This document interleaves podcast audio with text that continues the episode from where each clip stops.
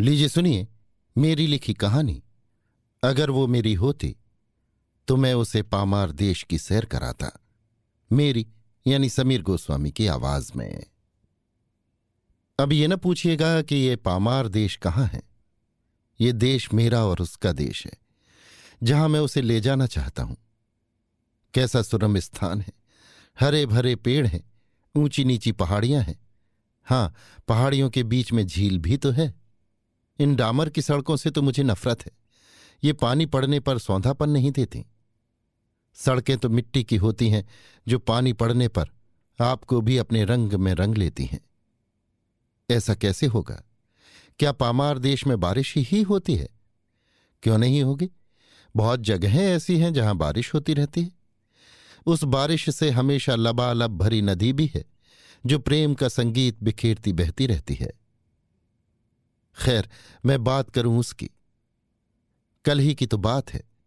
उसने अपने पैरों के तलवे मेरे पैरों के पंजों पर रखकर, हाथ मेरे गले में डालकर कान के पास अपने होठ लाकर धीरे से कहा था, मैं तुम्हारी हूँ। और कैसे उसने अपना एक कान और गाल मेरे कांधे पर रखकर आँखें बंद कर ली थी। उफ, प्रेम के उस एहसास, उस खुशबू से मदमस्त हो जाता हूँ। सुध नहीं रहती। मैं अक्सर उससे मिलता हूँ।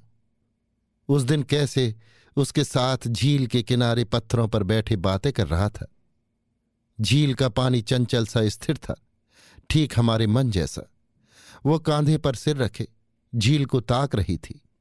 मैं झील के स्थिर पानी को चंचल करने की कोशिश में कुछ कंकरियों को विसर्जित कर रहा था। अचानक मैंने कहा, सुनो। उसने कहा, हाँ। फिर मैं चुप हो गया। उसने भी कुछ न पूछा। अक्सर हम बैठे खामोशी से बातें करते रहते थे। मेरी और उसकी खामोशी में गजब का रिश्ता है। हमारी खामोशियाँ ही बहुत बातें करती हैं। वैसे बातें तो खामोशियाँ ही करती हैं। शब्द तो तकरार के लिए होते हैं। एक दिन वो चहकती हुई आई थी और बोली थी, घूमने चले? मैंने कहा, कहाँ? उसने कहा, कहीं भी चलो, लेकिन चलो। फिर वो एकाएक बोली अच्छा पामार देश चलो।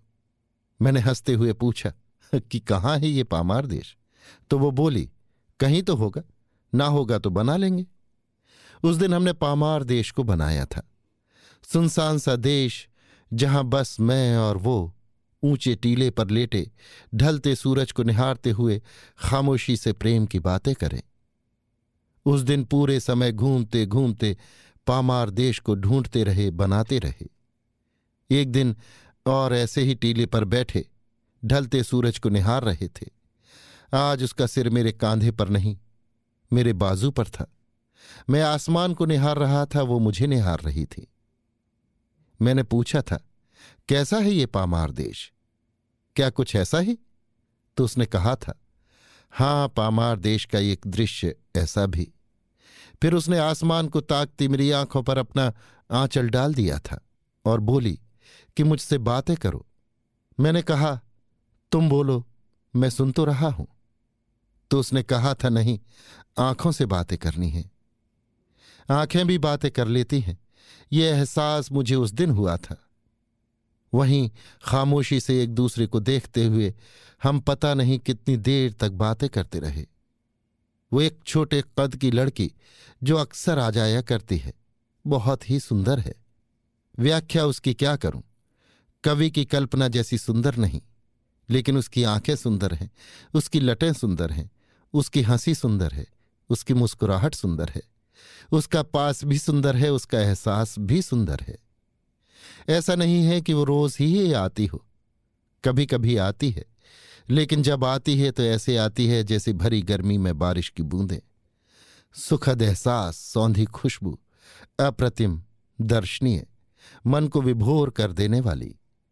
जब बोलती है तो मिठास की इंतहा नहीं होती। हर शब्द में घड़ो नशा होता है। अभी उस दिन गाड़ी पर बैठे हम घूम रहे थे, अनजान से रास्तों पर। तब उसने पीछे से, हौले से, दोनों हाथ मेरी कमर से होते हुए, आगे डालकर अपना सिर मेरी पीठ पर रखते हुए मुझे ज़ोर से भींच लिया था। मैंने कहा, क्या करती हो? वो बोली, प्रेम। मैंने पूछा, किससे? हाय, वो किस तरह प्रेम में डूबे हुए शब्दों से बोली थी? तुमसे। मैंने कुछ दूर जाकर उससे पूछा कि क्या पामार देश में ऐसा भी होगा?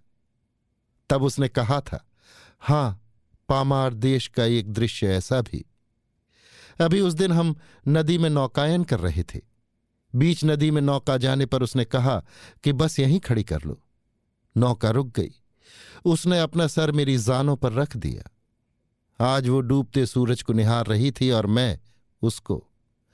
तब धीमे से मैंने कहा था, तुमसे बातें करनी है। और उसने झट सूरज की तरफ़ से आँखें अलग करके मेरी तरफ़ कर लीं। कुछ देर खामोशी से बातें करने के बाद मैंने उससे पूछा, क्या पामार देश में ऐसा भी होगा? उसने कहा था, हाँ, पामार देश का एक दृश्य ऐसा भी। हम बात कर रहे थे कल की।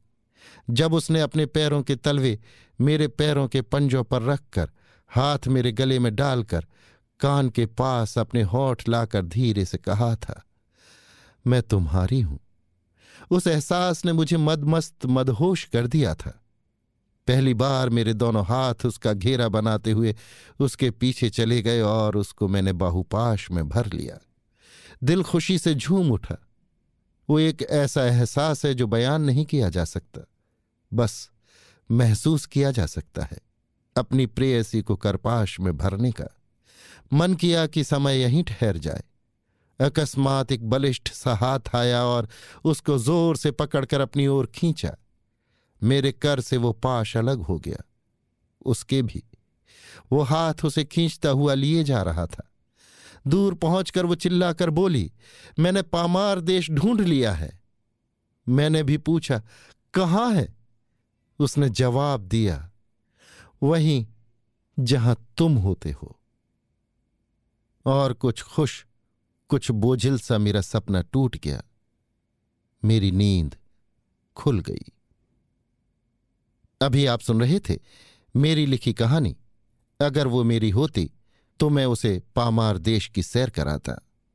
मेरी, यानी समीर गोस्वामी की आवाज़ में।